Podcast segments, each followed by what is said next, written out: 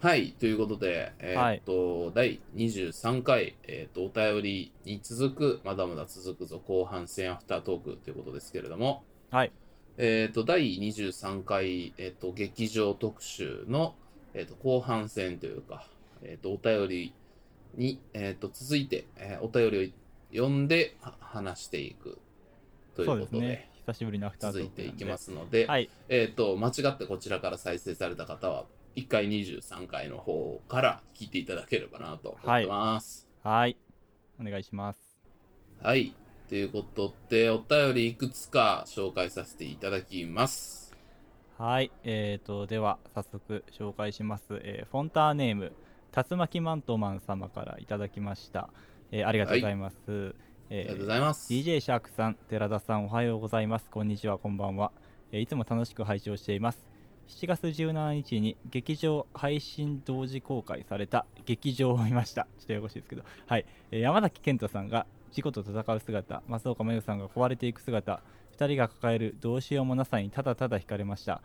山崎賢人さん演じる永田が誰かと正面から向き合うシーンが少ないながら印象的でした。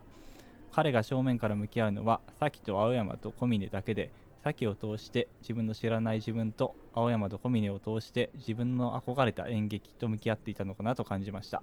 これからも配信を通して新たな世界を見れることを楽しみにしておりますそれではごきげんようですあはい。りがあとうございますりがとうございます。はいそうですねえーさっきちょっと触れてましたけど山崎賢人さんが演じる永田が誰かと正面から向き合うシーンが少ないけどまあ、えー印象的だったというふうなお便りいただいてますけども、はい。そうですね、ちょっとあんまり触れてなかったですけど、あのー最初に劇団組んでたあの青山さんとか、青山さんっていうのはあれですけど、いはい伊藤沙莉女さのん子ね、はい、とかうん小峰さんとか、あの辺りの存在っていうのはまだ触れてなかったですね。ああ、そうね。うーん、確かにな。で、あの、青山もね、原作だともっとうるせえんよね。へえ、もっと濃いのよ、存在が。なるほど、なるほど、もっとガンガン言ってくる感じなんですか。そうそうそうそうそう。なるほどね、映画だと、まあ、物分かりはいい感じではありましたけども、そうね。はい、まあ、そこはちょっといらない要素だと思って、あの、多分外したんでしょうけど、まあ、それが良かったと思いますけどもね。ううんん。でもなんか、あのそう2人がこのこの作品を見てる普通の人たちの意見っていう感じがすごいしましたよね、山崎賢人に対する。うん、一そう般ね。的な意見というか、ねうん、そこをね、見せてくれるっていうか、そうね、正面から、そう、だから、それをね、青山と向き合った時にちょっと言われるみたいなね。ありましとこもたあるしね。なんかでも、お前、自分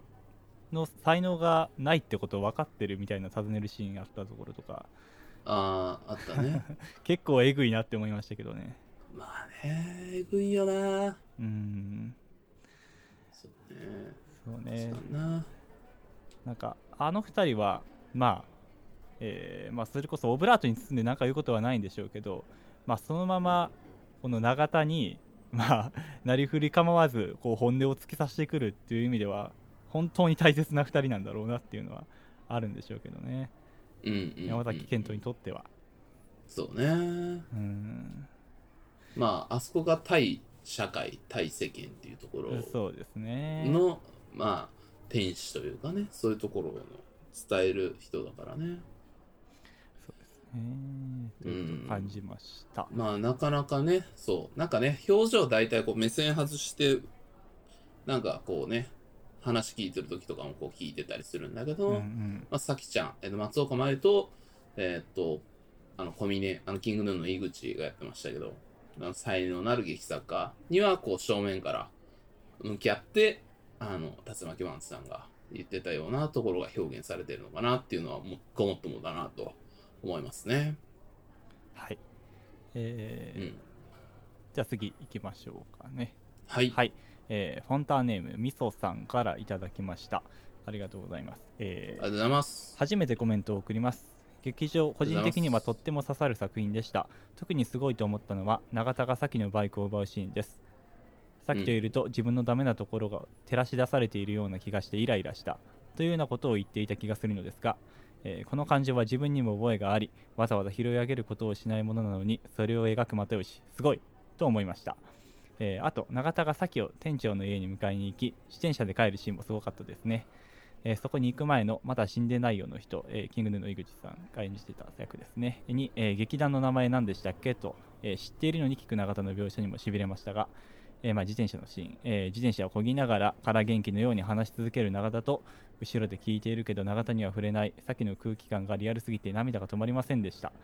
えー私は映画でしか見ていないのですが小説とは結末が少し異なるみたいですねどちらの方が好きかなどの意見があれば聞いてみたいですとのことですありがとうございます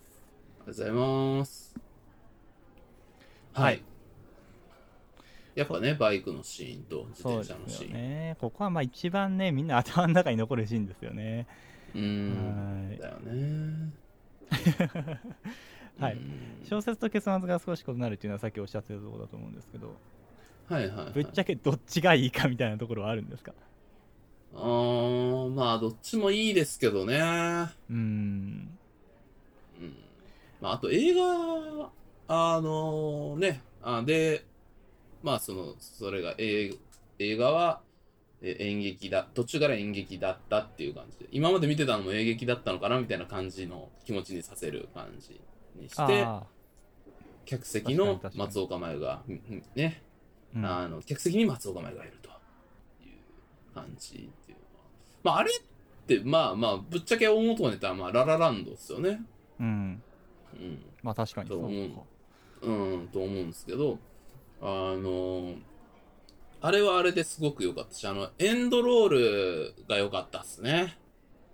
エンああドロールがいいです、ずっね、とあれですよね確か人が帰っていく中まあそそううこそまうだそけうがい一て人あそこに座ってんなっていうのはなんとなく分かっててずっと残っててねみたいな、うんあそこのエンドロールも素晴らしかったんですけど、うん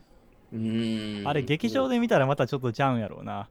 よりね客席に自分も座ってる状態やからあるほどーねでもなんかな原作のあのお面でブワーって言って笑わすあちょっと笑かすってところもね素晴らしい終わり方なんですよね、あれはあれでねああなるほどそうそうそうあれでしたっけシャークさんは映画館で見たんでしたえーとどっちもああえーどっとちもははいいはい見ましたけどもうーんまあどっちもいいよなでも猿のお面を笑ってしじゃないと笑かすことができないっていう感じがなんかねうんよりまあでもその次も見させてくれてるっていう意味で可能まあちょっとまあ難しいな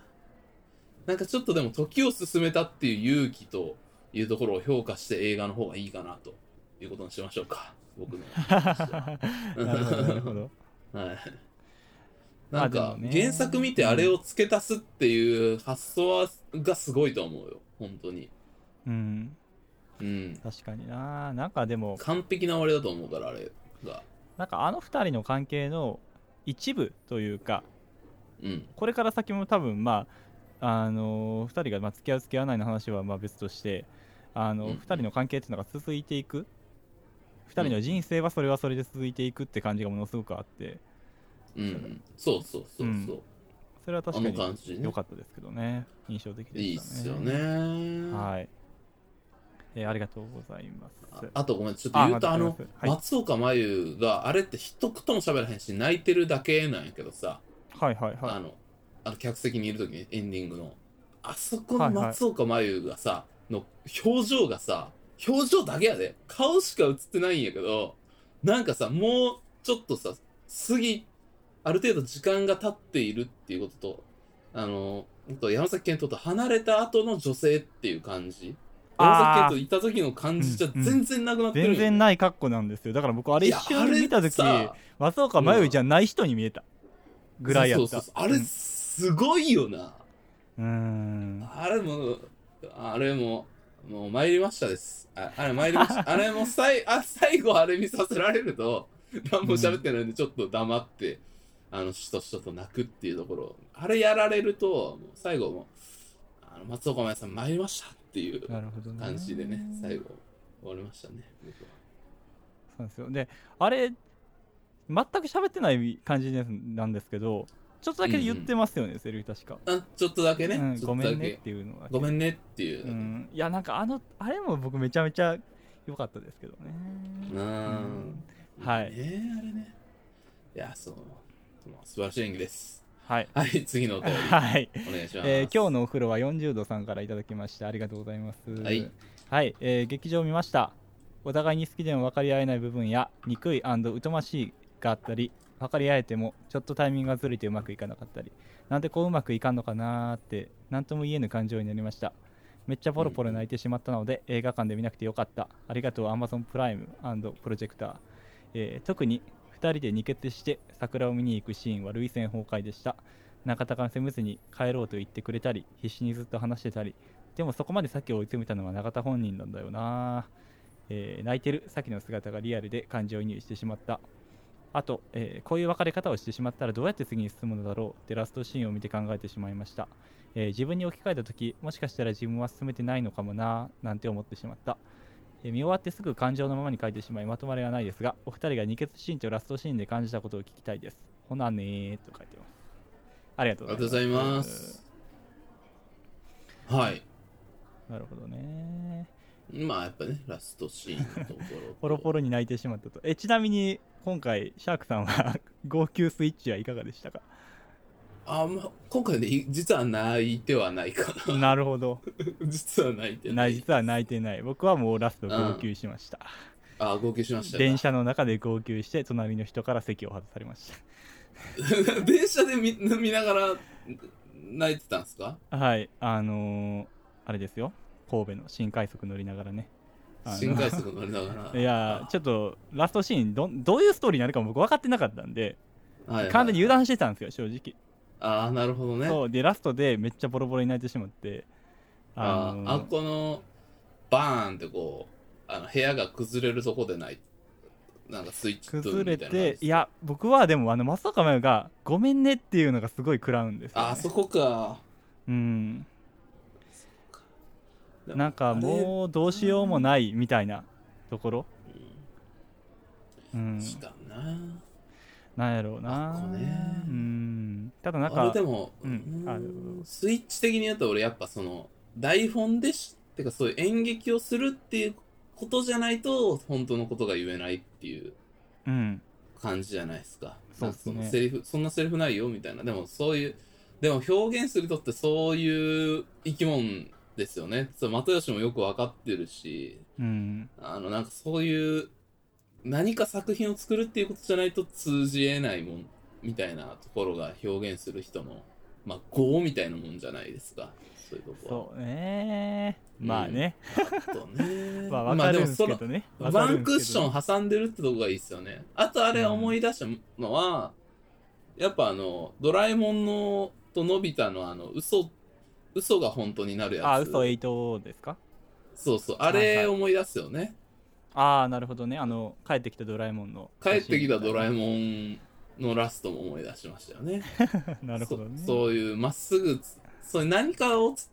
挟まないと、うんあの、難しいっていうところはね、なんかいい味わいがあるよな、というのはね、思いましたね。あ確かにねいいとこですよ、うん本当にねうん自分そをんなと進こめでてすかねないのかもなーかはい、えー続いて読みたいと思います、えーお便りいただいてますフォンターネーム自称芸術家さんからいただきましたおうえーいつも楽しく拝聴してます私は神戸の垂水区で少年時代を過ごしたので前回の寺田さんのお話は明石公園の石垣など状況を思い浮かべながら聞くことができて胸にしみましたありがとうございますありがとうござはいいま、す。垂水区は私の父親が働いていました。はい、えー私は勝手に震えてる会から聞き始めたのですが、えー同世代ならでは、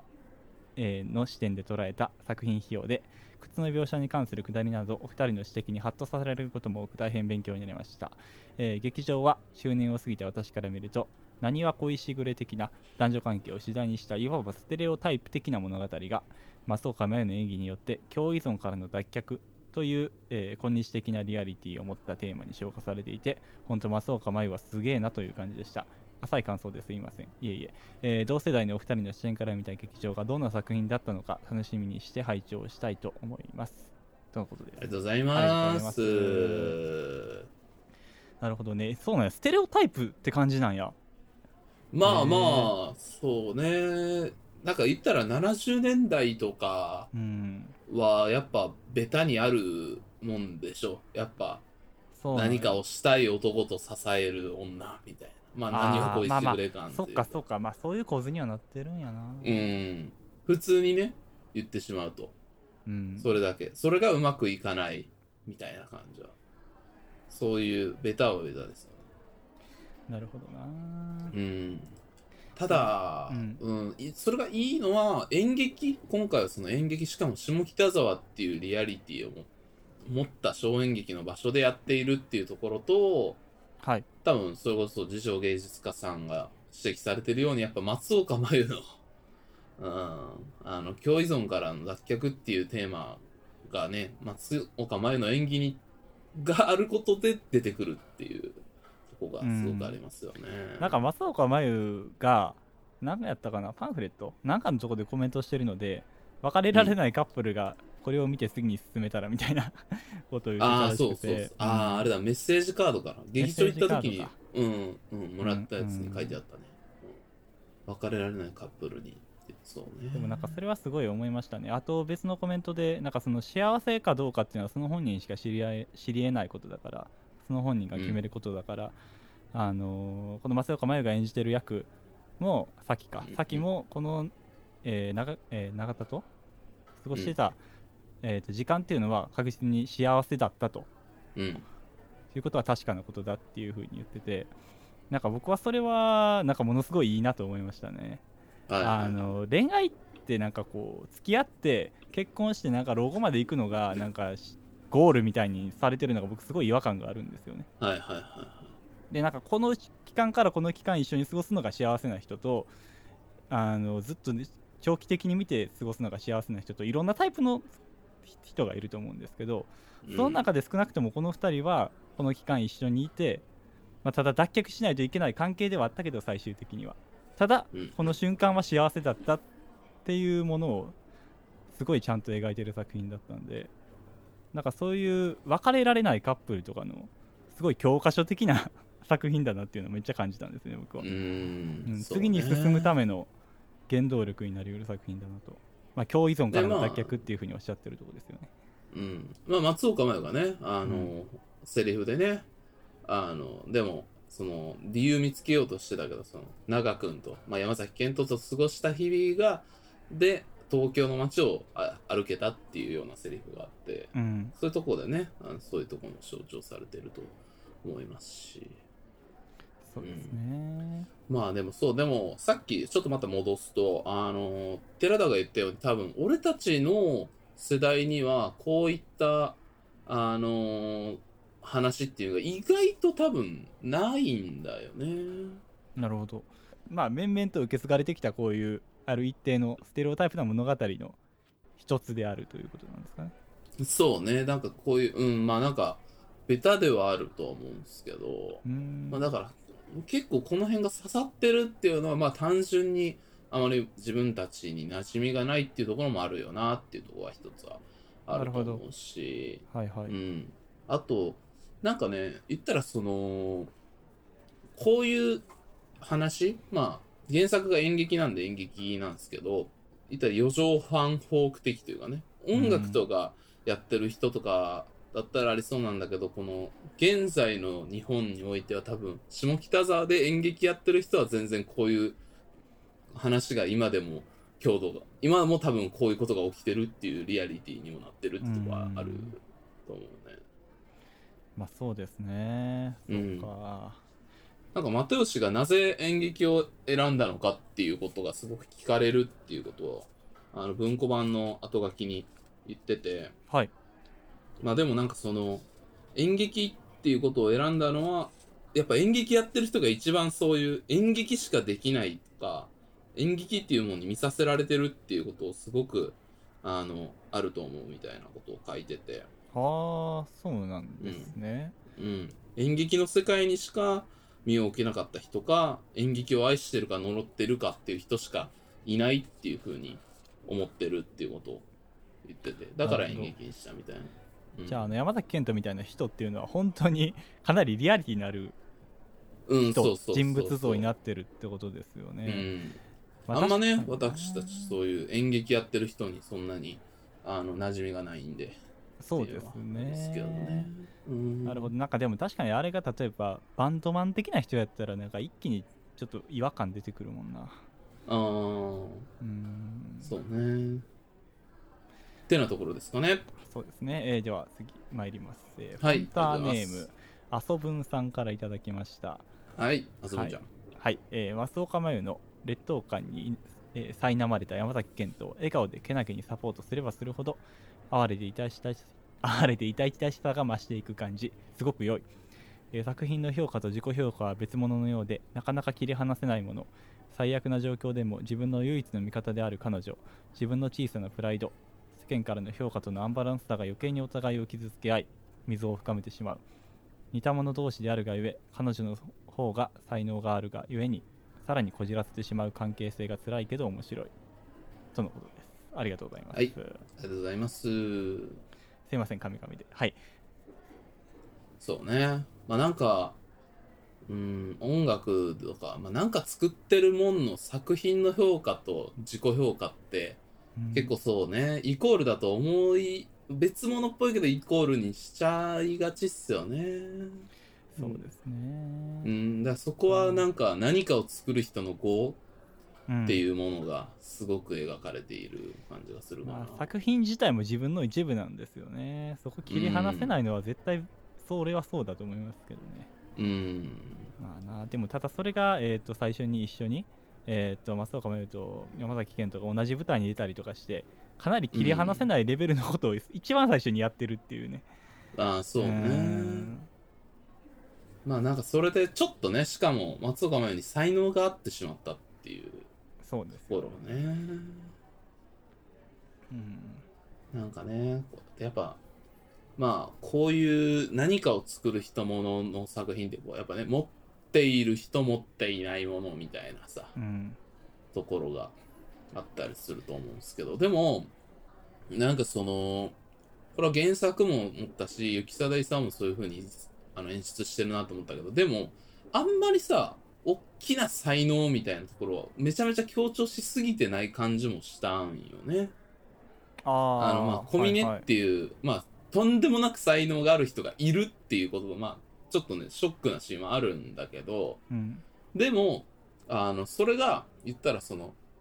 よくある、そういう大きな雑質みたいなのがあって、こいつ大したことないみたいな感じの描写になったり、そういう流れになったりするじゃないはいはいはい話が。っていうわけじゃなくて、その、特に演劇っていうものはその何でもできるみたいなさ。だから、山崎賢人自体も最後ああいうシーンを持ってきたことで、はいでなんかそのややり続けてるっていうことが才能みたいなさ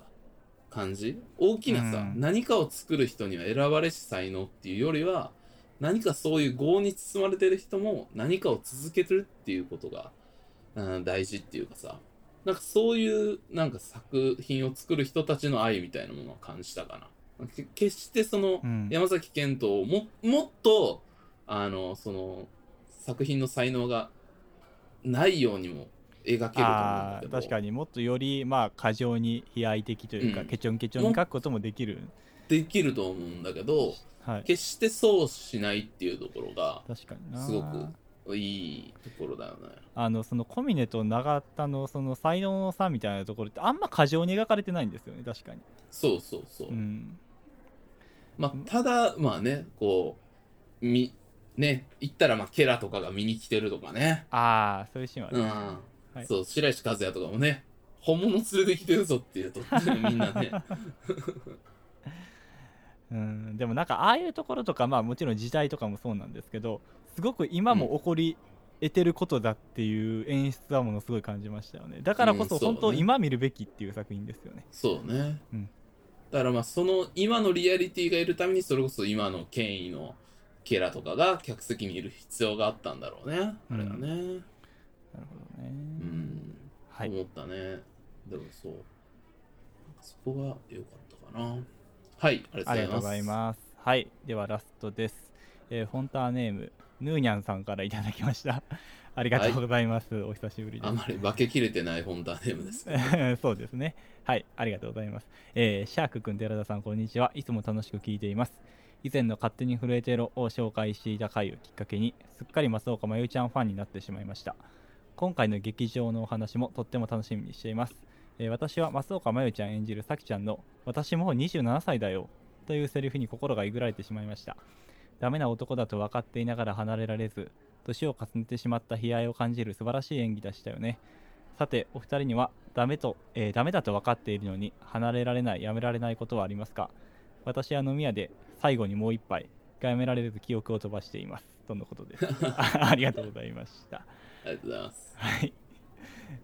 えーどうしますか いただいてるお題話しますか、まあ、ちょっと作品について話しますかまずは、えー私もう27だよっていうのは確かになんかあそんな時間経ってたんやっていうのが急に現実に引き戻される感じあーの,、そうん役割を果たしてる作品ですよあれ何年後とかやんないからね、あんまり。うんあれや、なんか分かりやすくやろうと思ったらさ、もっとこう、時間が経った描写どんどん入れたらさ、あの、その感じ、重みみたいなのがだんだん出せると思うんだけど、うんなんかあれが、なんかその、いいよね。あの、あっという、あそこで、あっという間に時間が経っているっていう風に。そうなんですよね。それまでもうん結構あの、なんですか、ナレーションで山崎賢とかなんか、だんだん酒は酒の量が増えとか、なんか、次第に会うことがなくなりとかはあるんですけど、具体的な年月が一切ないんで、ああ、でもその、聞き手側の想像に委ねてるところを急に27歳っていう、ガーンって急に現実の時を突きつけてくる感じっていうのは確かうに、ん。ここはみんなあれは衝でも撃的なんじゃないですかね。うん、でも山崎賢人としては、ああいうぐらいの時間感覚っていうことだよねそうですよね、そこのギャップっていうところもあるんでしょうね。そうそうそう。が、すごいよね。うんえぐ、えぐですけどね。えぐいですね。はい。あの、あと、まあ、松岡真優のね、がだんだんそこ、27歳だよとかに至るところって、初めなんかさ、はい、話すときにいつもこう、前髪こうさ触りながら話す癖みたいなのやってんだよね。ああ、はいはい。あ言われてみればそう毎かも回はい。それがだんだんなくなるんですよね。なるほど、なるほど。うん。で、まあ最後やってないそういうところもっていう、そういうところもあって、こう、時間の経過とか、人が年取っていくところが表現、実はされてると。そうそう。やってなくて、で、なんかあの、関西弁を真似す、が、を真似するようにすなるとかさ、うんうん。なんかその、だんだんそこが、なんか、部屋の中でぐちゃぐちゃにこう連熟化し、一つの個体になろうとしてるみたいな さ、なんか、あれもう最悪だ、あんな、最悪だ。いやー、でもなんかその、うーん、歯止めの効かなさみたいなのは、うすんごくありましたね、この2人の関係。うん、まあ、そうか、迷うの、そういう、ねまあ、自転車のシーンもそうですし、最後のごめんねっていうセリフもそうですけど、なんうか、ん、うんその2人っていうのは、時としてもう本当に、なんか自分らにはどうしようもない、車輪が回っていくような感覚ってあって、なんかそれが本当に、松岡真優の演技から、すごいにじみ出てるので、食らっちゃいましたね、うん僕は。いやー、すごいな。いやーはい、えーお便り以上でございますありがとうございました本当にたくさんいただきまして、はい。いかに今松岡真優が注目目されている女優さんなのかっていうのを 思い知りましたまねす。はいダメだと分かっているのにやめられない、離れられない、やめられないことってありますか いただいたお題で、えーそうですねなんか僕あんまタバコとかお酒とかってあんまそういうのないんですけど、うん部屋でお香を炊いてまして、うんなんかお香をねいっぱい炊いちゃうっていうのはありますね なんかねそれ、やばいなう、ん、なんか煙って安心するんですよね、僕。めちゃめちゃやばいこと言ってる。いやいや、やばいお香じゃないですよ、ちゃんと。あの、うんメジャーなお香炊いてますけどね。なんかでもそ、れなんか、細野さんがスピってる時の本に書いてあったね いや、ちょっとやめてくださいよ。うん はネイい。ティブインディアンもね、とか言って。煙が祭事の時のとか言って。だから、タバコっていうのは祭事の煙がとか言って、なんか、スピってんなと思いながら読んでる。そう、なんか煙がないと、匂いがね、部屋パッて開いた時に匂いがないと、こう、安心しなくなっちゃってくるみたいなね。危ない、危ない、危ない、危ない話ですよ。シャークさんはどうでしょうか 覚醒剤いや、怖っちょっともうアウトよ。これ、え、これ、流せんのこれ。 早く否定してくださいよ。いやーそうですよね。これあ の、ニート東京でしょそう学生だいや、一番も洗えないですからね。こんなとこでね、カミングアウトしないでくださいよ。やってませんよいやまあは依存俺もできる限りいろんなものに依存したくないと思いながら、うん、やってますけどね。うん、あるとしたら、まあ、ツイッターって言っときます。怖っ。なんか落語みたいな終わり方。はい。はい、とえーい以う上ことでのお便りということで、まあ、はい結構ね、長らく喋りましたけども、なんか話したかったこととかありましたか大丈夫ですか、えー、そうですね。まあちょっと僕、あんまり否定的な意見はこの作品については言ってないんですけども、はいはい。一点だけはい、どうぞ。否定的ってことじゃないんですけど、僕、火花見た時も思ったんですけど、あの、又吉さんの、なんか逆センスみたいな、ちょっうとわー合わへんっていうのああ、そをこ合わへん。確信になったかなっていう。ああ、どこっすか気になったんは。あのーまあ、火花だとあの太鼓の太鼓のお兄さんとかのところとかあと、はいはい今回だと,、えー、とあのおばあちゃんなんかおばあちゃんが可愛いという感情を止められなくなってきたみたいなこと言っておばあちゃんあおおばばああちちゃゃんん、おばあちゃんってやつ、みたいな。ああいうところとかいやあのめちゃめちゃ笑かし生きてるシーンではないんですよ確かにないんですけどなんかあなんやろうな純文学感というかあなんかあそういうセンスで笑い にそういうセンスで笑かしに来てるんやろうなっていう感じがちょっとね僕あんまり良くない表現ですけどちょっと寒いなって思ってしまうっていうああ。それは僕なるのほどその至らなさもあるんですけどもなるほど、なるほど。まあまあ、センス的なとこですからね。うんそうですねはいね。確かに。あれみんなどう思って見てるんやろうなっていうのはちょっと気になあるれところです確ねかにどうなんやろな。俺確かに俺もあれ寒いとしか言いようがないと思う。なんか見ててめっちゃはず、ずなるんですよね、でなんかあの特にあの又吉の描くああいう笑い合うシーンっていうのは2人なんですよね相手を笑わす。そうとしてっていう笑いであって大衆向けの笑いではないってことは分かってるんですけどなんかそれにしてもちょっとあれで確かに引っかかるよね。いや、うん俺もあれ、気もう取見ってるなって思っちゃうんですよね、見とられへん、あ れ。もうやめてくれってなる。っていうところぐらいですかね、うんああでもあれはでもそういう意味ではいい効果もあるな確かにああいうなんか2人だとそういう変なことやってるみたいなさ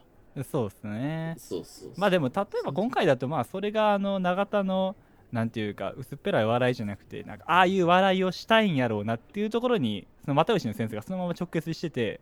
永田の人物像につながってるっていう意味では良かった部分ではうあん、るんいですいけどいね、いけどねはいうんいいとこですけどねはいてなとこかなまあいろんな人と話すとえっ、とまたより面白い作品かなとは思ってますのではぜいひともね、またこれを聞き終わった後でもあこういうことあったっていうのあったらお便りとか、はい、やっていただけたらなとも思っておりますはい、ということで長くアフタートークまでお付き合いいただきましてありがとうございありまがしとたうございましたえっと本編の先ほどで言い忘れたんですけども、第はい来週、次回はですね、第24回はですね、えっと、本を取り上げます。はいえーっと、桃山商事、清田孝之さん、さよなら俺たち、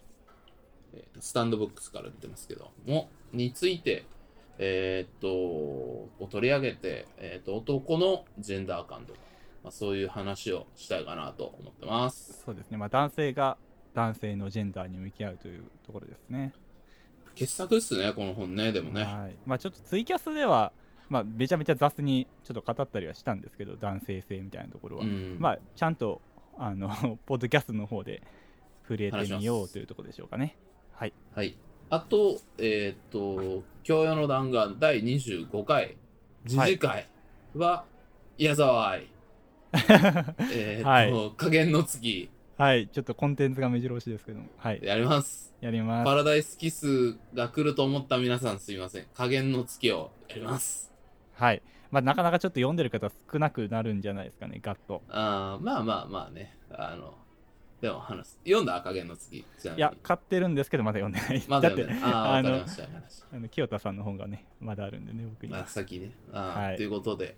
えー、と、やりますので、まあ、どっちも、えー、と、お便りフォーム一応作っておきますので、ぜひとも、えー、と、送ってください。はい、はい。ということで、長らくお付き合いいただきまして、ありがとうござあいりまがしとうごた。ざいました。それでは皆様、ごきげんよう。